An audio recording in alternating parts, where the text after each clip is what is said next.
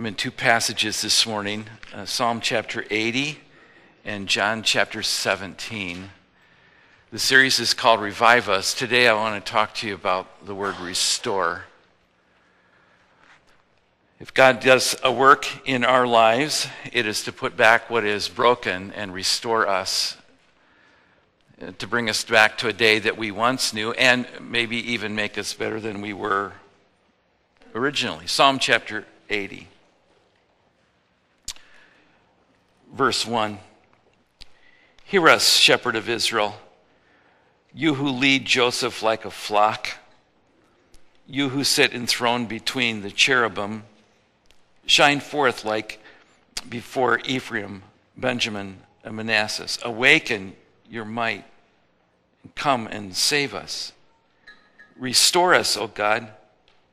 Make your face shine on us that we may be saved. Stop there. You, you've had days in your life where you're spiritually strong, and then days you wish you could go back to those days. You wish you could restore to me the joy of my own salvation, as the psalmist put it, Psalm 51. Israel's in a point, a low point, and they're praying, Hear us. And they call him the shepherd of Israel, the one who will tend over us, who will care for us. They'd had better days, and they asked for the shepherd to come and be like Joseph, like a flock. The idea of that is like the father, uh, like know me by name, but treat me like you would your sheep. Come after me, looking for me. I need your help. You sit enthroned, and, and again, uh, the Psalms are very, uh, the Psalms are a book of songs. It's the worship hymnal of the Old Testament, but they are also like poetry. He says, between the cherubim, and he says, eh, those are angelic forms.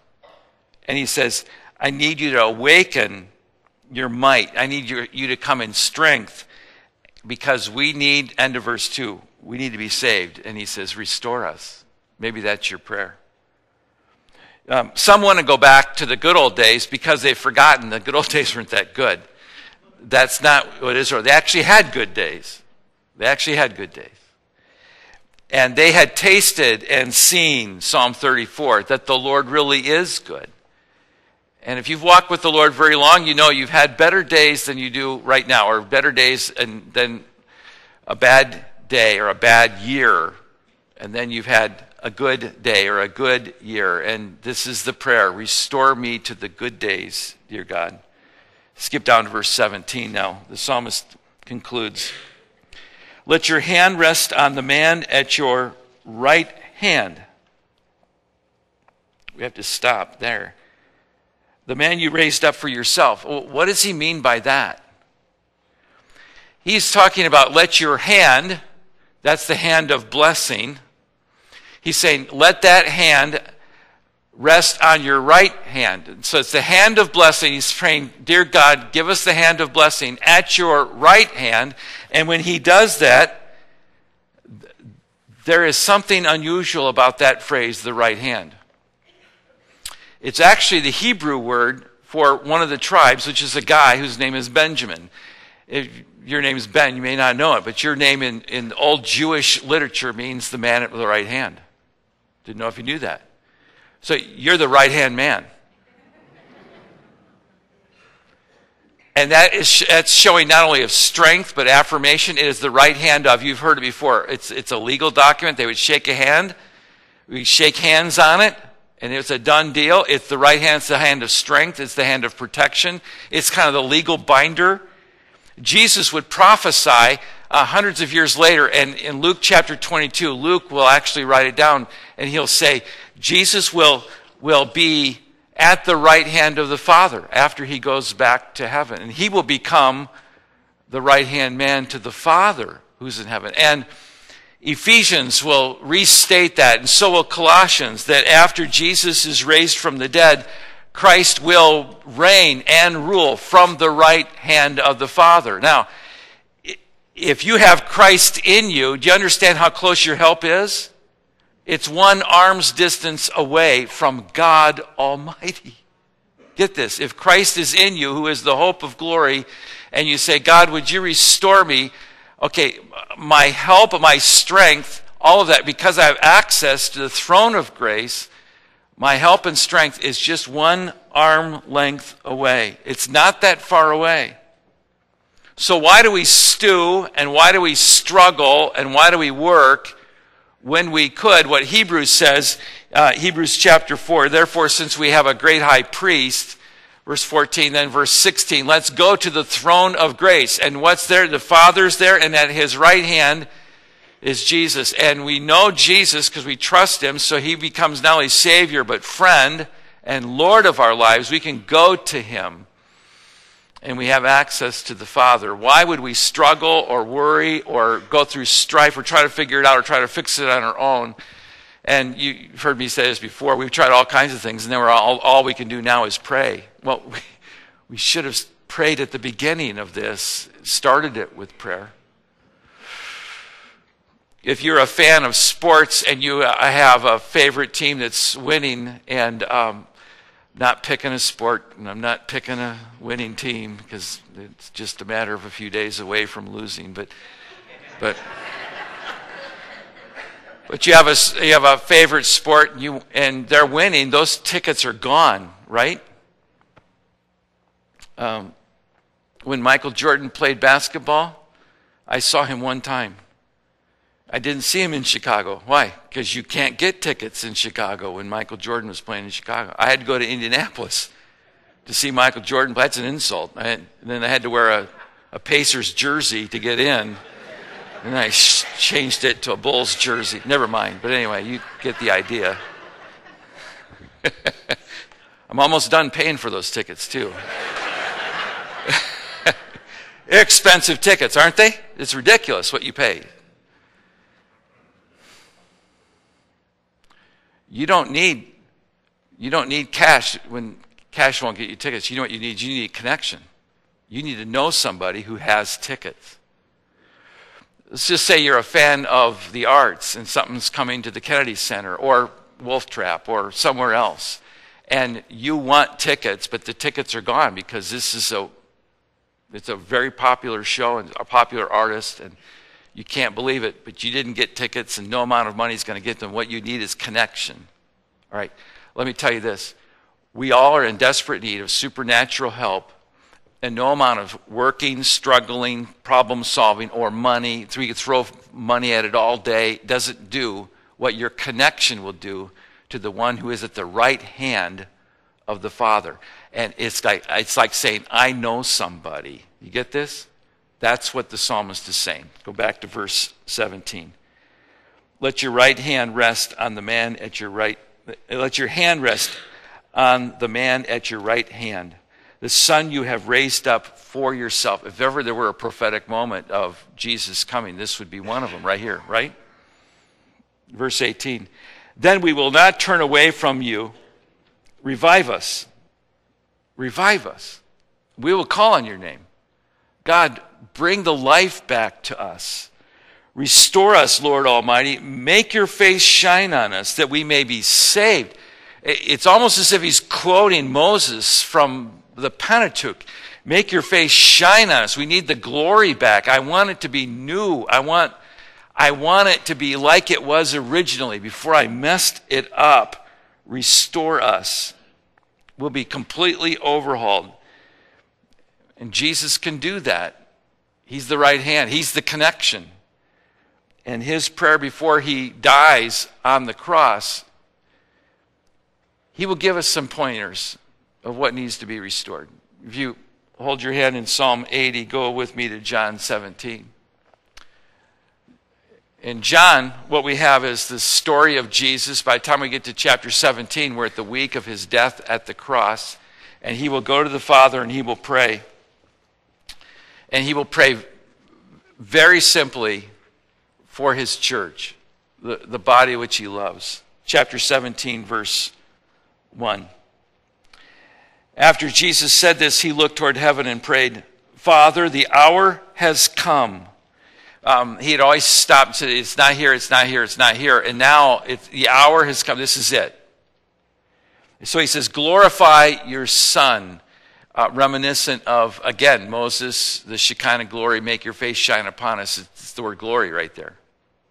Glorify your Son, that your Son may glorify you. For you granted him authority over all people, that he might give eternal life to all you have given him. Now, this is eternal life, that they may know you, the only true God, and Jesus Christ, whom you have sent. He's saying, Glorify me, Father, and, and I will glorify you. And I want, I want more than anything else, Lord. Father in heaven, I want more than anything else, I want to restore the passion for these dear people. And that's where our passion has to be as well. Make it your prayer. God, restore in me the passion that Jesus had for people and to make Jesus known, to make him really known. Look for it. Look for ways to bring him into the discussion. Look for ways to make him known. Wanda and I were just traveling um, a few weeks ago. We were getting on a plane. And uh, I'm always looking for a way to introduce, just to converse with people. It's what I do. Can't help it. Wanda says, You have friends, millions, not very deep friendships, but millions of them. We're getting on a plane. I'm throwing, you know, how you throw that bag up above. And, and I see a guy, he's in a Seattle Seahawks. He's got the jersey and the hat. He's with his, can tell it's father son. They're like matching. And I, I smile at him as I'm flinging my bag up. I said, I'm not a Seattle Seahawks fan, but I am a Russell Wilson fan. Now, okay, that, this is me. This is the evangelist to me. I know Russell Wilson's a believer in Jesus. I know he's from the East Coast too, and and uh, so I'm going to find a way to get Russell Wilson and get that conversation to Jesus because I, I don't like Seattle Seahawks, but I love what Russell Wilson loves, Jesus. Okay. So I'm flinging my bag out. I go, I'm not a Seattle Seahawks fan, but I really like Russell Wilson. He's a good guy. That's what I say. I say, he's a good guy. And you know what that guy does? He goes, Yes, he is. He's a good Christian man. That's what he says to me. Yeah. Sorry, guys. I'm not spending any time with you. You already know Jesus. I'm going to talk to somebody else. so we talked for a moment about Russell Wilson's faith. But you know what? While I was doing that, and you know, don't you hate? You, you get on a plane, you, you hate it? The aisle is like wide enough for an uh, 85 pound grandma, you know? And you're trying to get down the aisle of the plane. Is, is it true the aisle's getting like more narrow? It's true, right? But it's okay because once your knees are into your face, you hardly notice the aisle, right? So anyway, I, I was like, throw your bag and sit down. Well, then it's my turn to throw my bag. I'm going to stand and talk for a while. Everybody else did. So I'm going to chuck with this guy and chat for a while until someone comes by and says, move along, buddy. Understand this. You have to look for opportunities to make him known because he is the only, only means of salvation. Him and him alone. There is no other name that will save. So find a way to get people to Jesus. I, there was a, a survey done um, a, a few years ago, a handful of years ago, by several Christian survey companies. And these are polling agencies that would work coast to coast, nation north to south, east to west. And they would poll thousands of people. And what they did on this particular poll was instead of just saying, Are you a Christian? and ask that question and then leave it, because people either view themselves as a cannibal or a Christian. You know, of course I'm a Christian, or, or there's something else. So what they decided was they would give it three criteria. And one was, do you believe Jesus is the only way of salvation? And do you believe the Bible? And are you connected to a local church? Do you attend someplace? And they thought that would give us some sense of this evangelical. They are really serious about their faith. And we, we always say the country is just overwhelmingly you know, convinced of the claims of Jesus. But you know what? They found 7.2 to 9% said yes. They couldn't even get to 10%. Now, that was scary. And there may be more Christians than that that just don't go to church. It's like Russell Wilson. I play football. For what team? No, I don't really play for a team. I just play for myself. It doesn't work, does it? No. Football is a team sport. Christianity is a team sport. So they, there may be Christians out there who aren't part of a team, so they may not have been able to fulfill all the criteria. But even still, understand this it, there's a lot of people who knew Jesus. You travel the highways every day, and when you come to church, it's like the lightest traffic day of the week. That should tell you something. Not everybody's going to church. Uh, and, and here's the other thing, too. Uh, not only is church uh, uh population dropping nationally, and it is dropping, but the value, and we're one generation away, and the book of Judges will explain this. If you just read the book of Judges, there'll be a forgotten memory of who Jesus is if we don't give it to the next generation. And so we're not far from becoming totally secular as a nation. In fact, we may, some scholars tell us we're actually there. But then in the few cases where churches do grow, it's primarily swapping people from one, uh, one team to the other and the angels in heaven, they aren't in heaven going, well, the Lutherans got 5% of the Episcopals this week. Let's have a party. No, they don't really care. They just view that as rearranging deck chairs on the same ship, the same chairs, and the same people. Do you understand this? What angels sing and dance about is when a, a sinner repents and comes to Jesus. And that has to be our passion as well. So I'm going to ask you this week ask the Lord, restore to me a real passion to see Jesus announced and make him known. Secondly, restore in us a holiness that's found in Jesus. Um, skip down, if you would, to verse 15. My prayer is not that you take them out of the world, uh, that you take believers out of the world, but that you protect them. So don't take them out of here, Father. Jesus is saying, I, I, I want you to protect them. Why? They are not. Uh, they are not of the world, as I'm not of it. So I'm asking you, verse 17, and here's the one to memorize sanctify them by the truth. Your word is truth.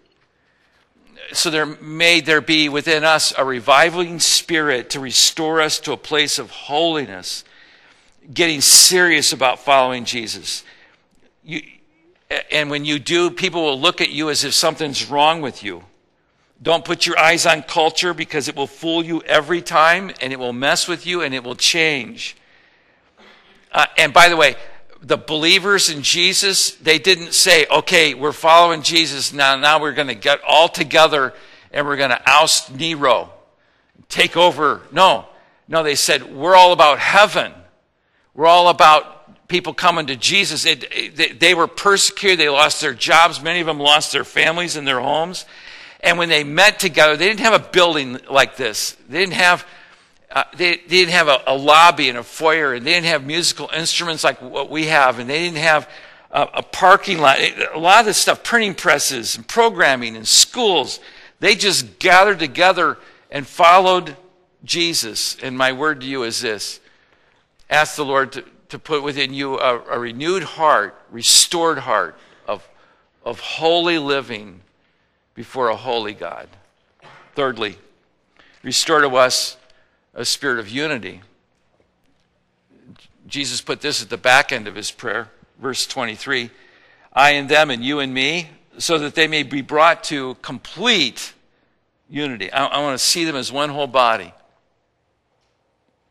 Then the world will know that you sent me and love them even as they even as you've loved me unless what unites us has to overwhelm Uh, it has to overwhelm us otherwise what people will see is only what divides us and if it doesn't the world will see the inconsistencies the hypocrisy of the faith and they'll see that hypocrisy rather than seeing the savior i hope you get this because you may think a little bit of divisiveness isn't all that bad.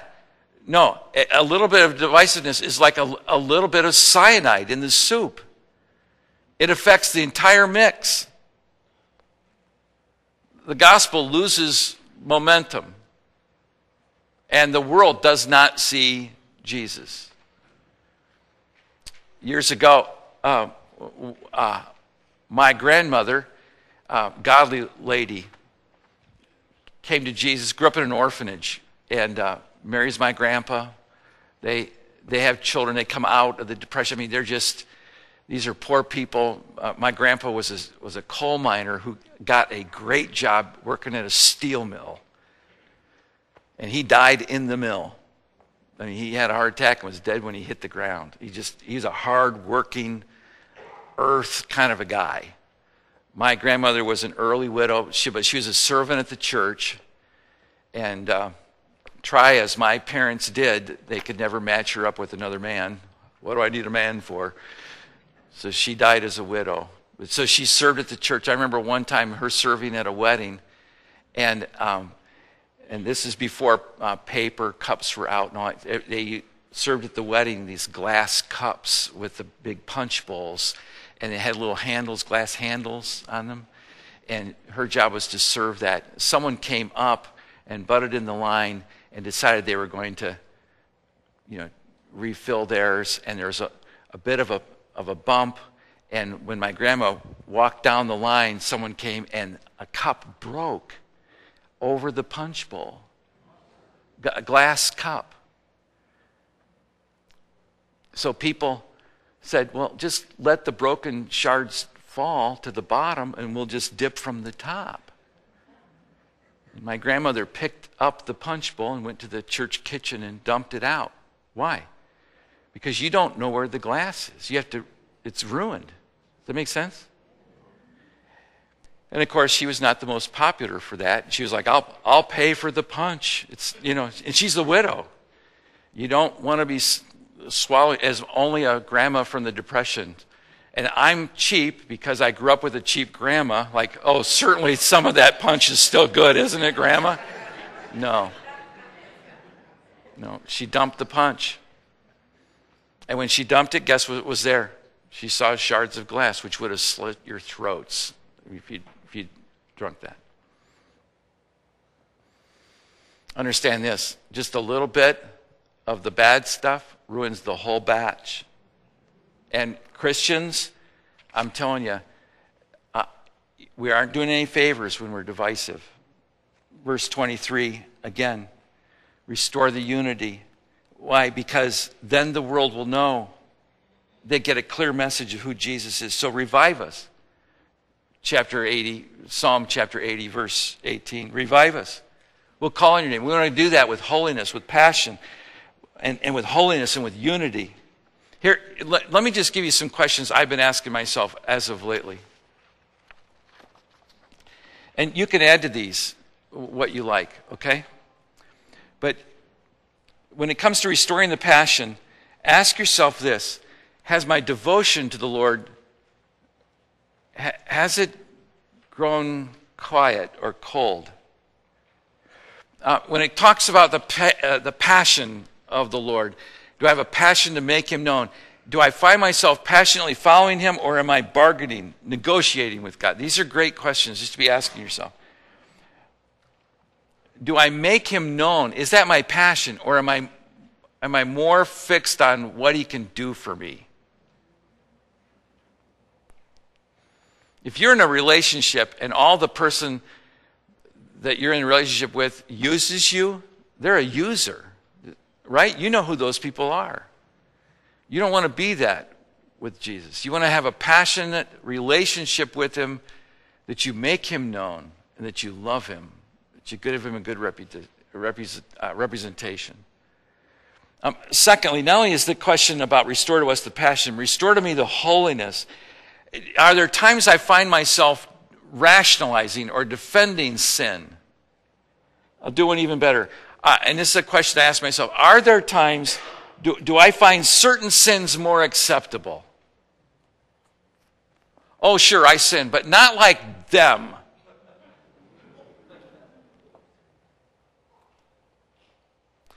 So ask yourself is it my goal to be pure and holy so when I arrive into heaven, this is a smooth transition? Or do I just plan to be rotten and raunchy and then arrive in heaven surprised? Is that what you want? It's the question of holiness. And then, thirdly, this issue of unity. Restore to us the unity that's in Jesus. What's keeping me from loving the people around me? Am I unifying or am I divisive? Do I, do I create divisions or do I look at what I have in common? And, and one of the great questions is if you find yourself creating divisions, what do you hope to gain from that?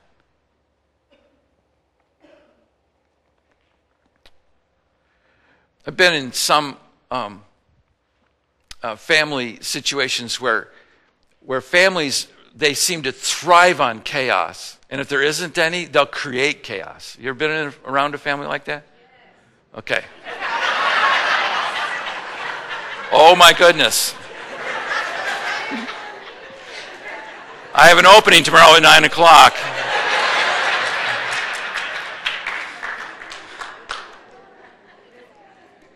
But you've been in settings where you, you where people will do things just to create chaos. And you have to ask yourself, what is that about? Why is that happening? What is the hopeful outcome of that? When you do that in the body of Christ, the world does not see Jesus. They see the inconsistencies of Christians.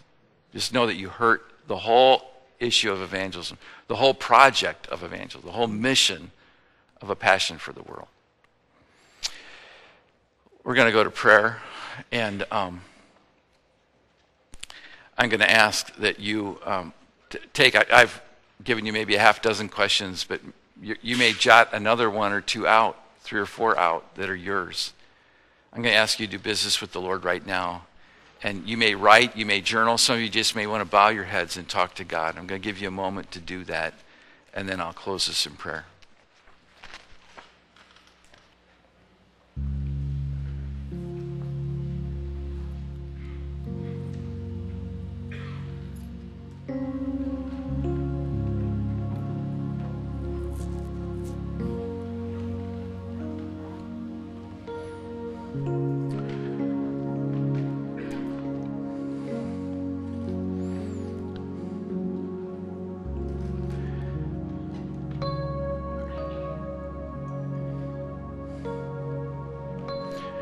Revive our hearts, dear Lord. May we tuck in close to you and restore to us a, a loving passion to make Jesus known. Uh, the wonder of holiness and how good that is, not only for your glory, but for our own good. And then reignite within us a spirit of unity. May we, may we see it quickly, embrace it quickly, and may when we see any amount coming our way that just would not honor you, Lord, may that not be our heart or our conversation, we pray. Restore to us the wonder of a revived heart. We pray in Jesus' name the church would say, Amen.